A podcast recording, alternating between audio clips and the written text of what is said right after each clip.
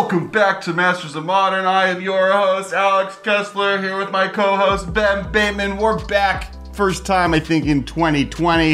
it's together. the future. No, we've been here in 2020 at least once, but it is a remarkable occurrence when you and I are actually in the studio doing an episode of this show together. I know I miss Michael. I- it's his show He's now. so he's so knowledgeable. he is he is the captain He- now. Yeah, he. I am the captain now. Me. Last time I was on Yeah. two weeks ago, he was like, "This is my podcast now," and then he slapped me with Well- his backhand. According to Twitter, he just steamrolls everybody he's on the show with. That was like one comment on one video. It's like the most aggressive. I like. I didn't. I didn't hate the comment purely from the fact that I we've gotten multiple comments over the last four years of me interrupting you. In fact, I just did it during this conversation that we're having at this moment. Yeah. So me and Michael, You're very meta. I'm, I'm here for the people. It's the Masters of Modern podcast, guys. We're back. The founder, creator of the show, Alex Kessler, is back in his seat, and uh, of course, lowly old me on my side of the table uh, to talk to you guys about magic. This is the show where we talk about modern, we talk about magic, we talk about all things in the magic world. We're doing a little more pioneer content. We've been doing a lot of different fun Yeah. stuff. Yeah, so so so uh, you guys may have noticed we're we're like our plan is to kind of we're like up in our content creation game, and one of those things is every about once a month. I'd say one month or every six months, there's going to be a Masters of Pioneer uh, episode that we do, and sometimes the hot takes will be branded with the Masters of Pioneer, and so, something actually just in general that we're working to do, and eventually there'll be a new sign behind us. Did you just coin the term Masters of Myoneer? Because you just said that out loud. Yeah, coined it, coined into the machine. Twenty five cents, get one life. Uh, we're kind of moving towards more of like the MM Cast as the brand, and Masters of Modern is just a subset of the MM Cast crew doing MM Cast things. Uh, another thing that we've been doing a lot of, and, and this is more on your end, is uh, just doing uh, Ten Minutes of Magic is back. Yeah, it's actually been really cool. So we started out with the short form content doing hot takes. What, what happened is you guys have probably seen them going on the YouTube channel. They actually don't get posted to the audio feed, I don't think. What they are is a, a quick, like five or ten minute discussion that happens somewhere in the episode, and our producer Marshall will go and post that, and uh, it's like its own little idea. So something like energy should be in modern, or you know, or should be in pioneer, or something like you know. Um, you know, could Lightning Bolt be in Pioneer or Days should be printed into Modern, something like that. And then I took that idea and was like, you know, the old show, uh, 10 Minutes of Magic that I was doing on Anchor, I want to just start doing those straight to camera and putting them on the YouTube channel. So I've been doing that. So it's, you're finding me talk about a lot of my old favorite, you know, dumb combo cards. And Scythe, car- Scythe Tiger. I did Scythe Tiger was the opening episode. Still the most viewed one, by I the wish way. Yesterday. So apparently last week you guys did a whole episode on like cards that are underplayed in modern, which is on that theme. And Mike showed me his list, and one of those cards was Wild Nacatl. Yeah. And then me and him got in a very heated argument yesterday because Wild Nacatl is a bad card. I mean, I we talked about it at length. He's not here. He can't disagree with me. he rap you so hard talking about Life from the Loam on the episode. I know. I was Nice. really excited about it. Uh, that episode, interestingly enough, this is th- this is like a good cross section of the kind of content we make that you guys, the fans and supporters of the show, actually like. We did like a set review of Theros Beyond Death, and it tanked. Like I'm talking like the worst performing episode on YouTube we had had in a while. Underplayed cards in modern with like doubling season on the thumbnail, like lapped it like three times the views. It's it's hilarious. To, it's hilarious to know that like even all these years later, it's talking about stupid cards that we think are awesome that people really want to hear about. It seems like it seems that way to me anyway. Uh, I'm making a list, so I, I, I, I like may jump into your your uh, ten minutes of magic business. I might like do one or two. I think that would be awesome. Uh, and I have I have a, an idea of things. Uh, doubling season doesn't need to be banned if planeswalkers were legalized as commanders. so I noticed. Well, that but now now that now that statement was said on camera, and now all of the people in the comments can go below and agree that doubling season doesn't need to be banned if commanders are legalized. And that's a nice shout out to uh, leave your thoughts below in the comments, guys. Also hit that Also subscribe hit like. button. And you know, actually, one thing that I did hear about, um, a friend of mine who who does a bunch of movie reviews and stuff, and he's got like a lot of lot of subscribers, told me he looked at his channel the other day that he'd had for seven years and realized something like nine percent of the people that were subscribed had hit the notification bell. Like a crazy, crazy, crazy low percentage of these loyal had never, they don't, and so when a video would go up, they don't get notified that the video goes up. And it's something that made me think about the fact that we've had this channel for two years now, or a little less than. And if you guys are already subscribed or you're thinking about subscribing, hit that notification bell because when we post a video, it'll pop up in your feed that there's something new for you to watch. And a lot of the time, otherwise, you're going to miss it. So uh, if you guys are interested in hearing about new stuff, hit the notification bell, click subscribe, and of course, patreon.com slash the mmcast is one of the most important things in the whole world to do to support us. You can see these cool mics. We're able to compile money from the patreon to buy these so our audio is better. We're able to hire a producer so that you guys can see the cards on the screen. We want to keep making updates like that. We just keep draining the account. So anything you guys can do to support is really really awesome and that's that's how we're going to keep growing the show. The last piece of this weird State of the Union that we're doing, since we're uh, the first time the two of us have been on in a while, uh, you can also uh, see me and Mike at Reno. So uh, we're going to uh, Magic Fest Reno at the end of the month. Um, their ChannelFireball's throwing up videos of me and Michael all over the place. Ben sadly can't make it because he's doing movie trivia based things. i'm defending my title in atlanta more on that later He's going to be in Atlanta. You can go see him there if you're not in Reno. And so yeah, so come definitely say hi if you're at Reno. I think it's going to be like the weirdest.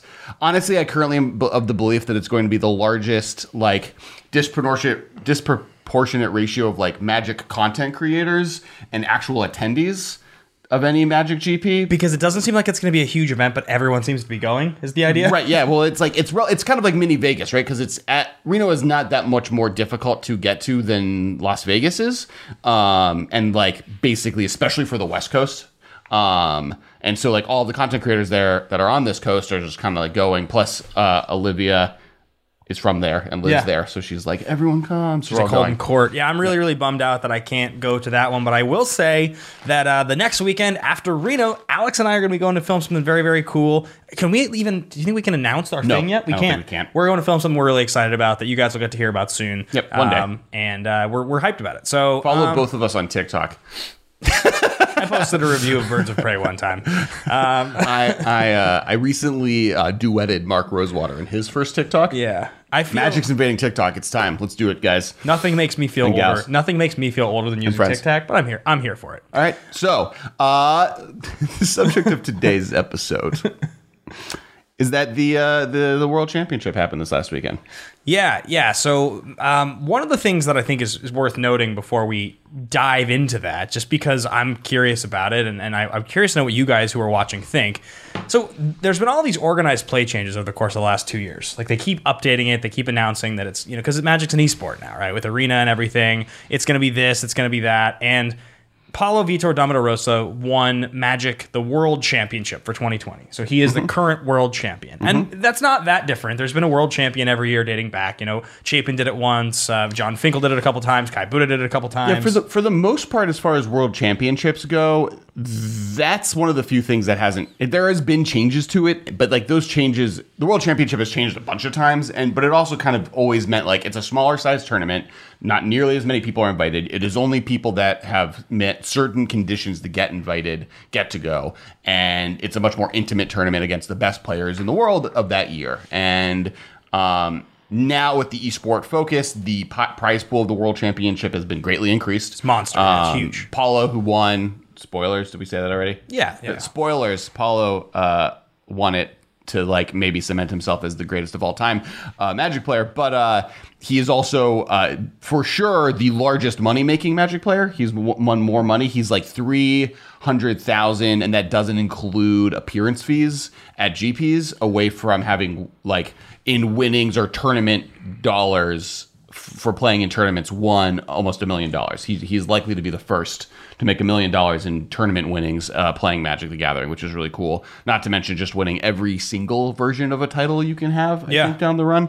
Um, plus, like I think something that's not as considered. He's actually a very important community member from a like. Exactly. He basically, along with a few others, created South American magic, like and or has been such a huge proponent for it that it's grown to a pretty large extent. Has been a big face of that that part of the world. Yeah, well, I mean, so so again, we talked about these ten minutes of Magic series. The one yesterday is why Paulo Vitor Damo da Rosa is the greatest of all time. So something. It's just my opinion. It's obviously not the No, it's de facts. facto, but it's what I believe. facts. And I explain in the video a little bit that if you look at Paulo's career, it dates back very far. Paulo's been playing. His first Pro Tour appearance was 2003. That's the end of the Finkel Budde run. They're only like really playing actively, like major major players on the circuit for about five years, and they mm-hmm. both kind of wrap up in 03 04.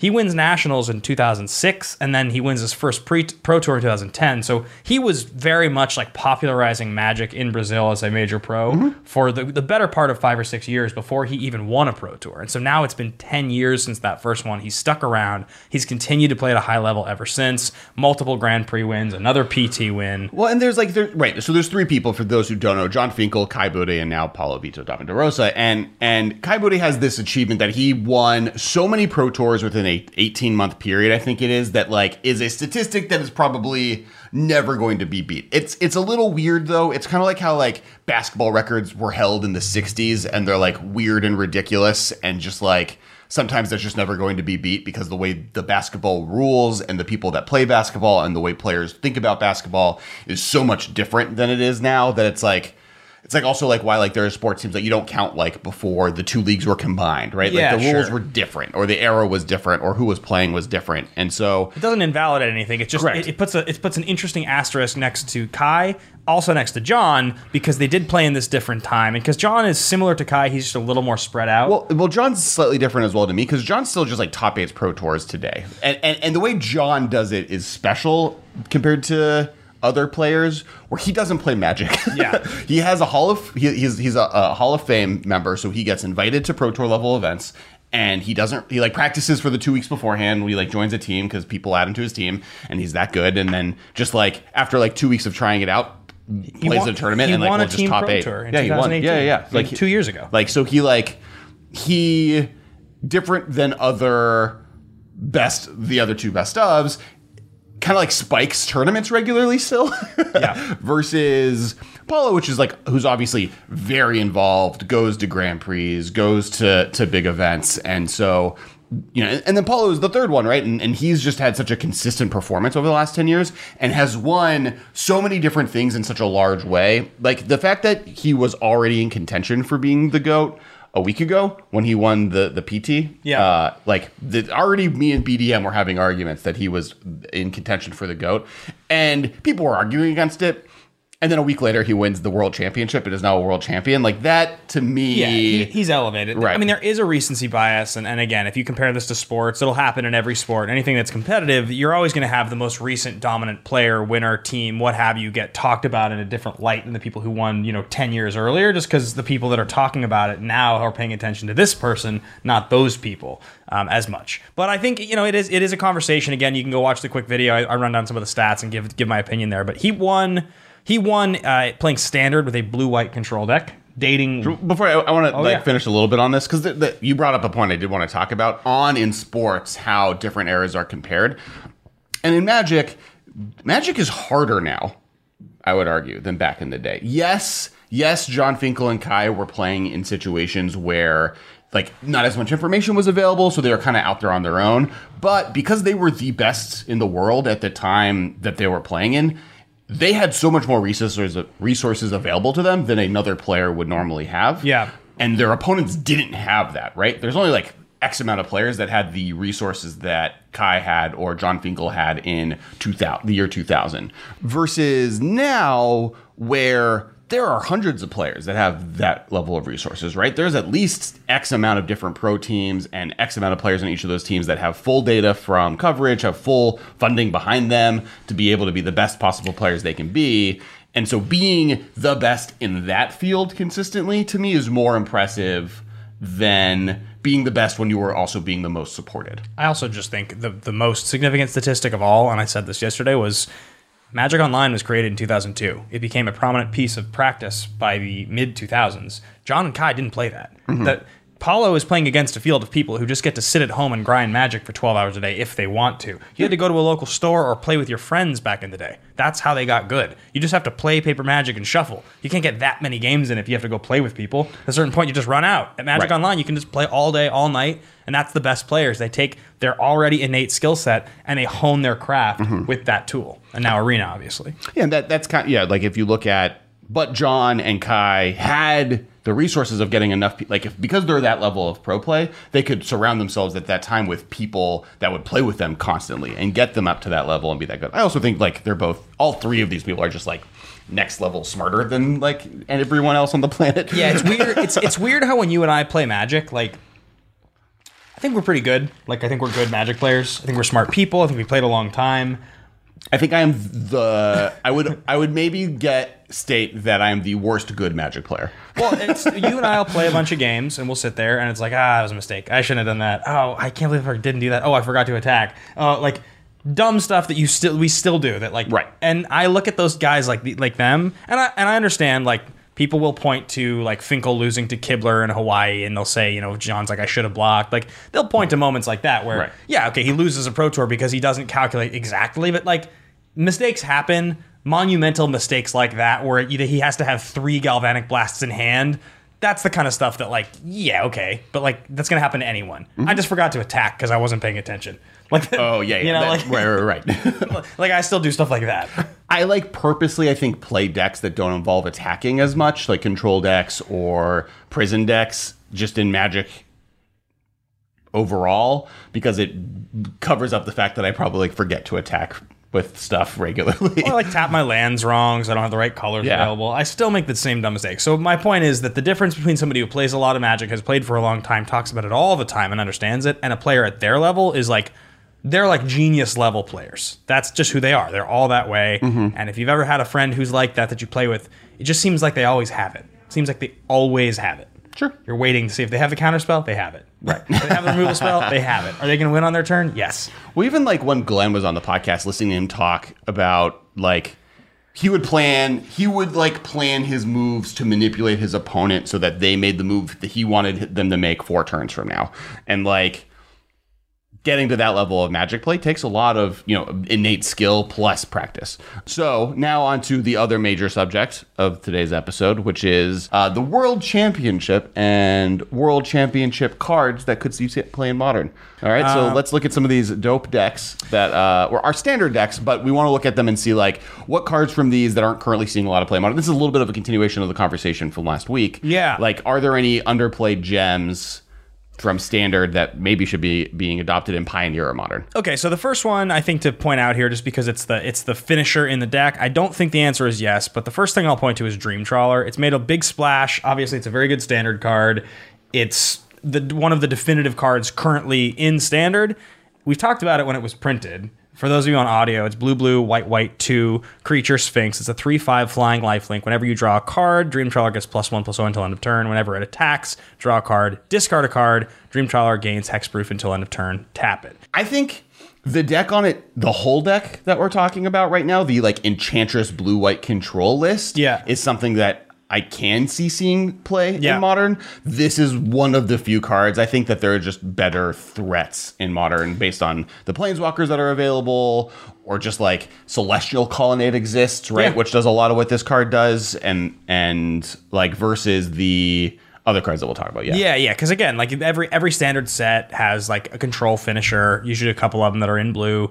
Um, this is clearly one that works for standard. It's very good. And and I mean, Dragonlord Ojutai a few years ago is kind of a similar card in mm-hmm. some ways. There, there's often a blue white and, threat. and Dragonlord Ojutai sees modern play, right? Yep. Like it, it, it, it- as a sideboard blue white control card, it has seen pretty significant play. Is a, for instance, Dragon Jo- O- Ojutai to me is more powerful than this. Modern is also a format where its control finishers are often two drops that grow into threats. So like a Stoneforge Mystic, um, or like a Tarmogoyf and Jund. Yeah. Um, or like three mana the four mana planeswalkers, right? And so like this is a format where Jace, the Mind Sculptor, is legal. Teferi, all of them are legal. That I feel like I would play those over this. your six drop way better. to- Your six drop it better be Primeval Titan because if right, it's not, you're probably not winning with Like, it. yeah, I, I cast this. They cast Primeval Titan, and I'm sad. Yeah. But So- yeah, like the the the other finisher, which was the uh, Archon, Archon of Sun's Grace. Archon of Sun's Grace was actually really impressive to me between Yeah. these two. Well, and this is a card. So Archon of Sun's Grace, white, white, two for a three, four flying lifelink. Pegasus creatures you control have lifelink. It's an Archon, and it has Constellation. So whenever an enchantment enters the battlefield under your control, create a two-two white Pegasus creature token with flying. So on its on the front side, the card is fine. It's a it's a good card enough. The thing that really to me pushes it over the edge is is actually this next card, and it's a card we've talked about a little bit mm-hmm. already. But this feels like the breakout card. It's already seeing play in modern this is going to be a defining card in Magic for the next few years, I think, and that's Omen of the Sea. So blue one enchantment flash when it enters the battlefield, scry two, then draw a card. Blue two sacrifice Omen of the Sea, sea scry 2 mm-hmm. So how different from Preordain is Omen of the Sea? Is my first question. Uh, I think you want to be getting value off of this in a way that preordained in a lot of the decks is in gains value, right? Like you you're playing it with something classically you could play with something like a a um, Phoenix or Thing in the Ice or a Delve spells, right? Like there are a lot of decks that take advantage of putting a spell in your graveyard. If you're gonna play this card over that, the word enchantment has to really matter. Now this does have the additional benefit of once it's in play, you can sacrifice it to scry two again later, which is like Paulo won off the back of this in in his final game. Like he had three of these in play and was just able to like make it so no matter what card he drew, it was going to be the best. Po- or not his last game, the second to last game. Yeah. Um, the last game there was a, a mulligan error that he won due to mana Yeah. color screw. But the the game that really mattered was the one before that, and and his ability just to make sure he never drew a bad card because on the front end he'd play this stack the top of his deck, gain value with with uh, I'm never going to remember any of these cards' names because they're all standard cards. Arcana Arcana Sun's Sun's Grace. Gain a two two. Then then the next turn be able to keep his man on tap to hold counter magic up. Then sacrifices the scry two to make sure his next two draws are valuable. Like I think I think that is super beneficial. And then added to the fact that.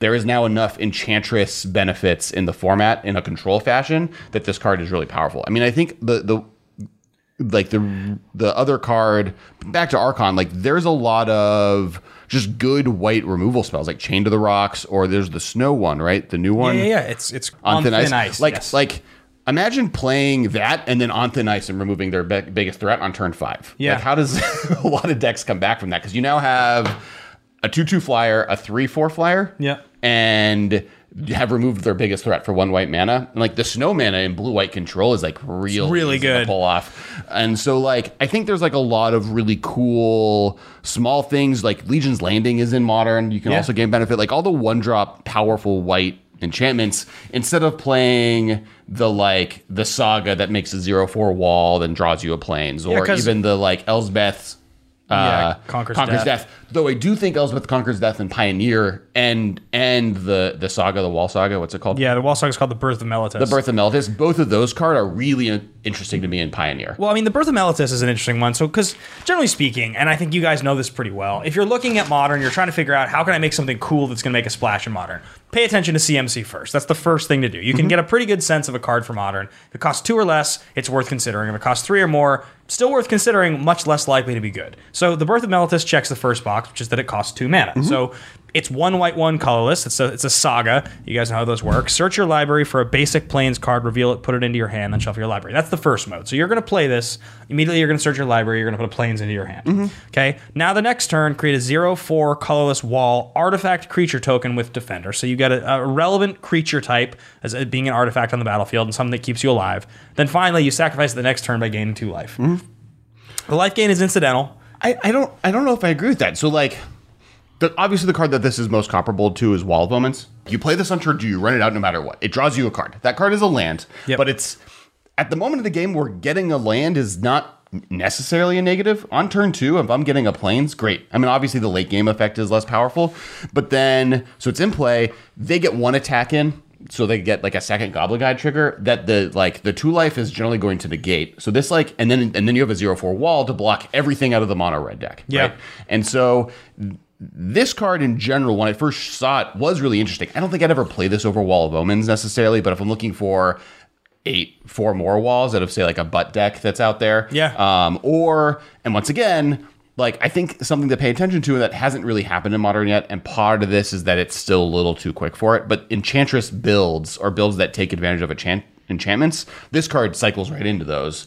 And being able to take advantage of this constellation effect is really strong still. Yeah, I think this one to me this card is right on the right on the fringe of being good enough. Um, I think the other card in here that is seeing a lot of play. I mean, okay, so one of the other things that's cool is Thirst for Meaning exists, right? So one blue, two colorless instant, draw three cards, then discard two unless you discard an enchantment card. We've mm-hmm. seen Thirst for Knowledge. Yeah, so Thirst for Meaning is interesting. like it's obviously going to take advantage of this effect eh, eh, for enchantments for the first time. We've seen Thirst for Knowledge be fringe playable in modern at times. That's usually not good enough. There's enough things that are at a higher velocity for less mana to be good. But when you're playing enchantments, you have less options. So I think Thirst for Meaning is a more interesting card. Yeah, it's kind of the same reason like Beast Within is such more of an interesting card than the gift white one, right? Is that like white has ways to deal with all permanent types, Yeah.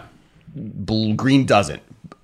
ench- artifact decks have like infinite ways to gain value off of how many artifacts they have or having artifacts in their deck. Enchantress decks don't have as much, especially in blue. So the fact that this is like yes, blue can draw cards better than other colors, but it like the type of deck that would need to draw cards in Enchantress, like there's not as many. This is really interesting to me. How about a deck that plays hatching plans on turn two and then end of turn, turn three, beast within or generous gifts your own hatching plans, get a three three draw three, and then also plays um, uh, Renegade Rallier to return your hatching plans throughout the game. That sounds like so much fun. You should explain what hatching plans Okay, do so- to everyone who doesn't know what that Garbage card is. hatching plans is an enchantment, I think, from Ravnica or like no, no, no, it's from a, it's from the uh, uh, Guildpact, I think. Okay. and it's uh, it's. Do you even know what it does? No, I honestly don't know. It's I'm one, assuming that when it it's an enchantment that when it dies you draw cards. it's one blue, one colorless. Okay. Enchantment. Okay. When hatching plans is placed in the graveyard from the battlefield, draw three cards. Okay. So it's always been a card that if there was a convenient or easy way to sacrifice enchantments, it's like a no brainer. Sure. Um, with so much more synergy now, like it's actually an interesting thought. It's probably a different deck, but I do love the idea of playing it on turn two, passing, and then end of turn, you just like beast within your own hatching plans, have a three three end of turn, draw three cards. I mean, we've learned pretty thoroughly that being able to turn a threat that's relevant into a 3 3 Yeah. is really good. Yeah. Uh, especially like hitting lands or what have you. So I, I don't think, I think like taking a relook at the Beast Within style effects is not a mistake. There's even the like, the blue exile a thing, put a 2 2 into play, or put a, a manifest Oh, oh, oh, yeah, yeah, yeah, yeah, right. um, which is an instant. I like the fact that that's an instant speed kill any creature, exile it out of blue, and they just get like a bad two two is like Right. also some is a card that I would be looking at. Totally. Yeah, I think I think I do I don't hate the idea of having an enchantress aristocrats deck. Yeah. Aristocrat enchantress. I like like the name of that. I mean what other cards would you play in that deck? In the one I'm talking about? I guess you would play a lot of the cards we just talked about. That's well. That's why I was Like seeing the the, sagas? synergies. I think the thing that's weird about that deck is like you obviously only have four copies of hatching plans, which is usually the issue with these decks. But I think the idea with the deck would be that you know beast within effects and things like that are going to just like generally be fine. They're okay to have in your hand anyway. You have to have something that can easily deal with three threes. You don't want to get stuck behind beast within a bunch of your opponent's well, stuff. Well, hear me out. You play you play Birth of Melodus.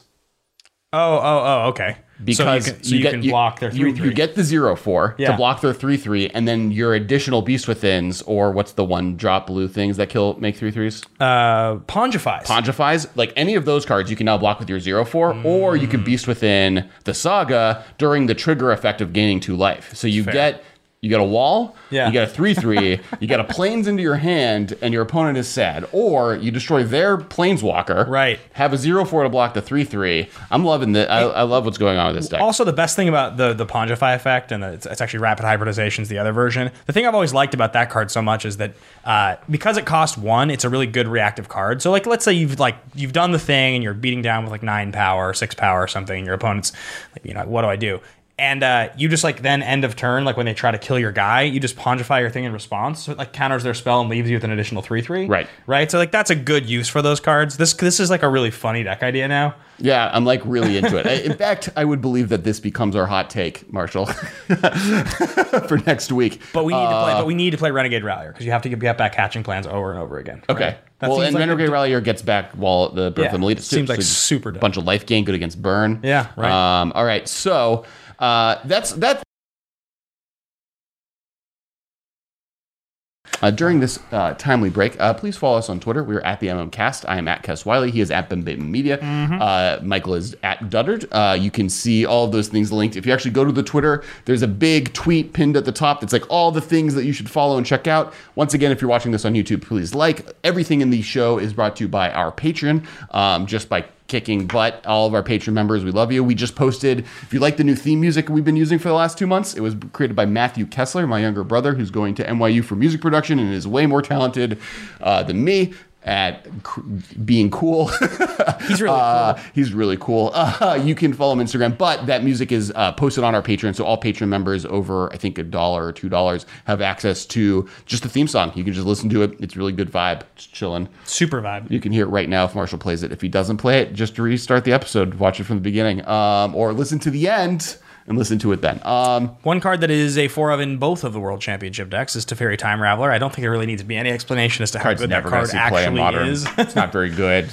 Um, it's caught. It's a three mana planeswalker. When of that? When have those been good? Let's um l- let's talk about Fires of Invention because Okay. this is probably this is this is the the key card to Marcio's deck. Sure. Um, so it's one red, three colorless enchantment. You can cast spells only during your turn, and you can cast no more than two spells each turn. You may place you may cast spells with converted mana cost less than or equal to the number of lands you control without paying their mana cost. So there's a big fires deck that has been prominent and standard for the last little while, where you play a fires and then you have all of these cavaliers. There's like you know big creatures that you can play and expensive things that you're able to just play and do cool stuff with. This counts as one of your two spells the turn you play it, obviously. So you cast fires, and if you have something that costs four or less, or you've accelerated that turn, you get another really good thing. And then you know Teferi can bounce it back to your hand, so you're able to cast things with mana as well. There are interactions there, but that's what the deck is based around: is Fires of Invention. Mm-hmm. Card's really good. I mean, the fact that it gains you so much value on a mana perspective. Yeah. That and, and, and something that's really powerful of it, and like people who play standard should know this, is the fact that you can cast this and then the same turn cast a second thing, often a planeswalker or another powerful threat. Um, makes it really strong, and then you can play with all of these effects that let you use the mana you have in play. So um, the deck's playing Cavaliers. Uh, one important card that it's playing is the King. No, the King. Kenrith. Uh, Kenrith. So, so Kenrith has just infinite activated abilities. So when you have fires in play, Kenrith as just like, oh, this is what I do with my mana. My mana is not useless. I'm taking advantage in other ways. So fire basically lets you play two cards for free and use your mana in play on activated abilities. So and, and obviously standard has extremely powerful activated activated abilities that you can play up to and including the um, different guild mages i know the blue white one is one that i've played in many of uh, eternal format where just being able to like stifle their lands every turn Yeah, sure. um, or uh, Well, tap things one. down But yeah, you're talking about the newer ones. no i'm talking about the old one You, but you can't play the old one here. You're talking. You're talking about in modern. I'm talking about in modern. Yeah, I'm, yeah. I'm, I'm- they used Kenrith. I'm saying now in modern, I would use Sure. Like there are more efficient ones that have been printed there that are it would be equally as good in this tiled deck.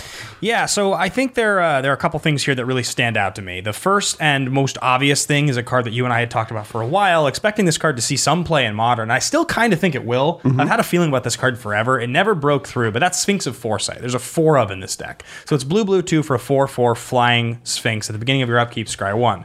However, you may reveal this card from your opening hand. If you do, scry three at the beginning of your first upkeep. So there's only four copies of Fires of Invention in your deck.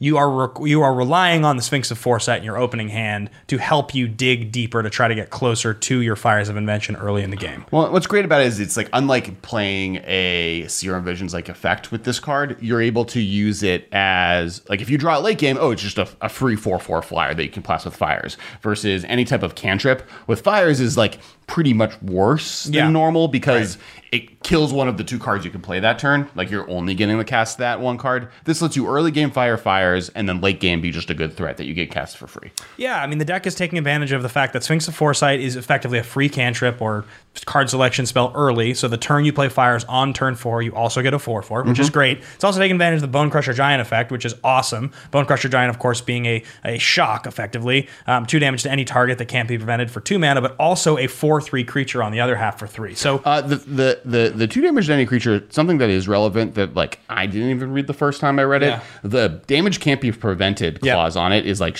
definitely in modern becomes more and more relevant. Yeah, so obviously, uh, I think that this deck is made infinitely better by the four copies of Teferi Time Raveler. It's just such a good thing that you're able to do on the third turn to set up your big turn. Fun fact: both of those are modern legal and pioneer legal. Yes, yes. Um, and the Cavaliers. I don't expect the Cavaliers will ever see any play in Modern. They're just worse than the Titans. Maybe like the blue, like the blue one Kind of. is just like the blue prime, like prime, uh, the blue Titan. Titan is just not the best one. Yeah. And so maybe that's better. But then I would like the best.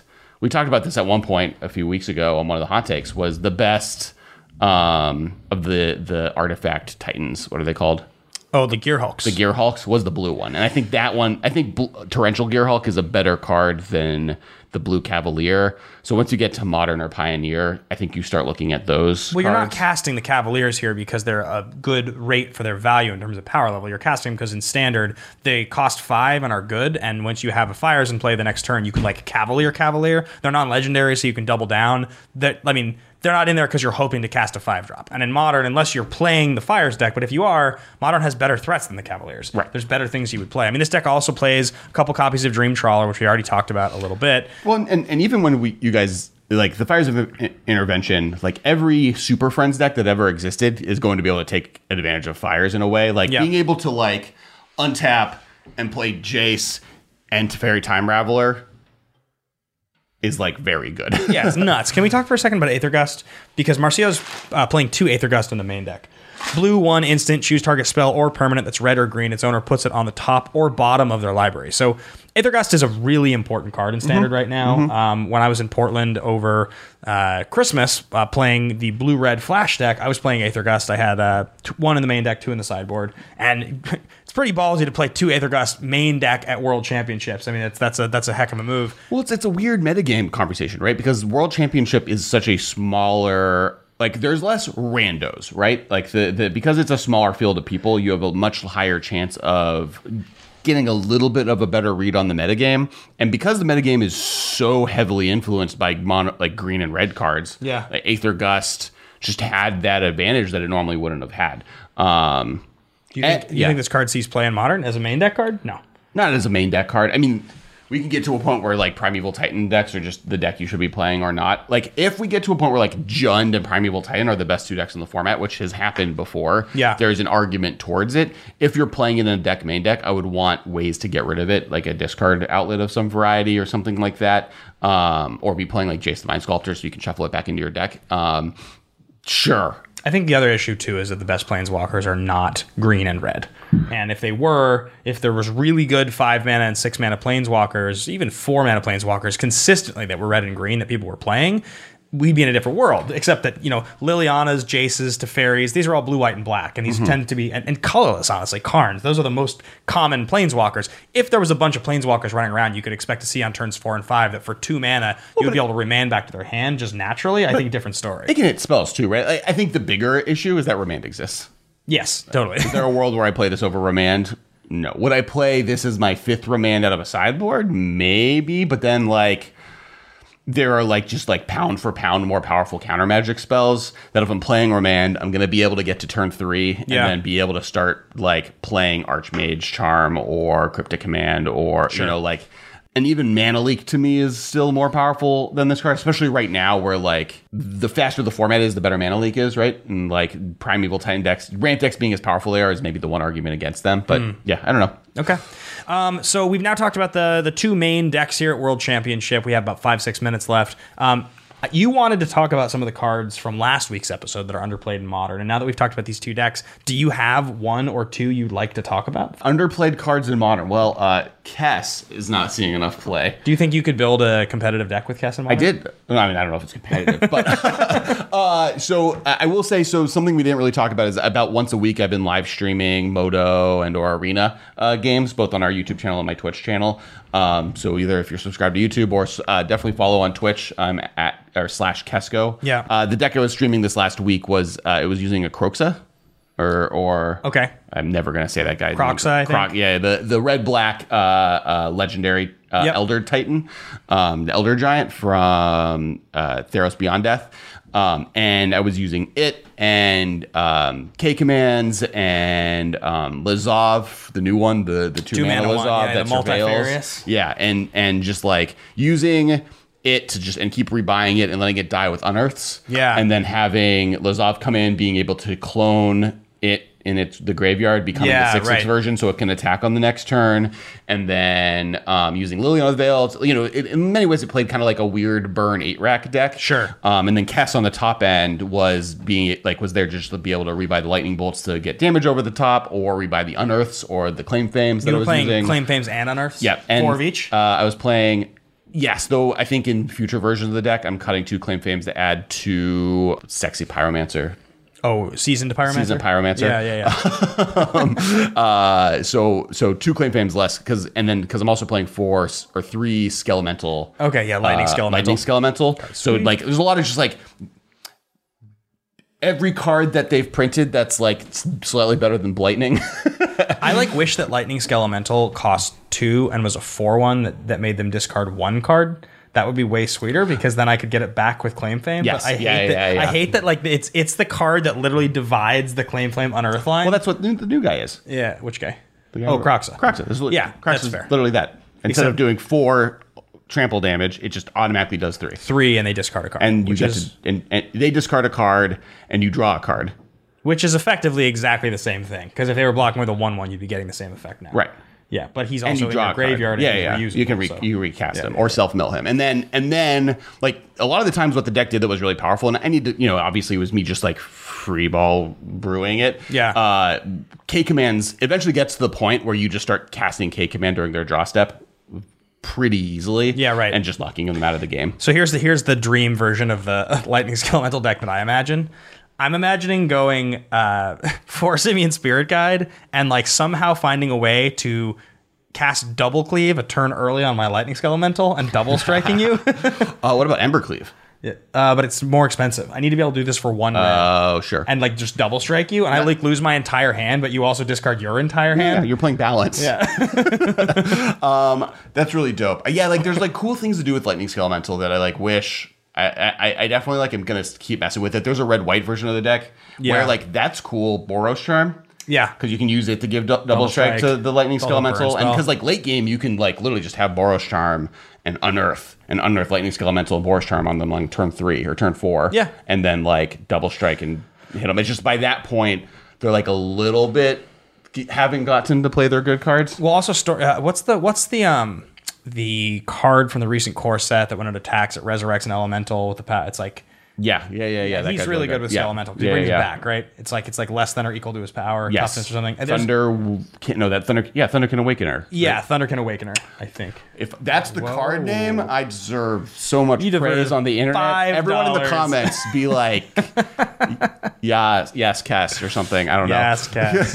all right. Well, that was a sweet brew to end the show with. So, guys, thank you all so much for watching. Thanks for listening to another episode of the Masters of Modern podcast. We're excited to be here together doing this, and and uh, you know, there's a lot of fun stuff coming this year, as we mentioned. We have some fun projects, some very cool collaborations that we're excited to tell you guys about down the line.